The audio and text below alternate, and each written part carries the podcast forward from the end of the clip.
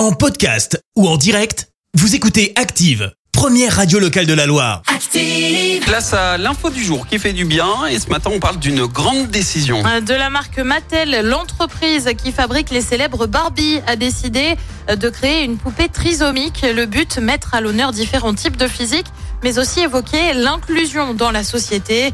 Euh, concrètement, la Barbie trisomique a un visage plus rond, ses oreilles sont plus petites, son arête nasale plate et ses yeux en amande. Et puis surtout, elle porte un collier qui symbolise les trois exemplaires du chromosome 21.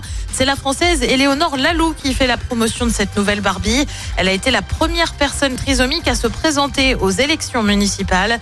On le rappelle, la trisomie 21 touche 27 000 naissances par an en France, euh, selon l'Institut de veille sanitaire. Merci, vous avez écouté Active Radio, la première radio locale de la Loire. Active.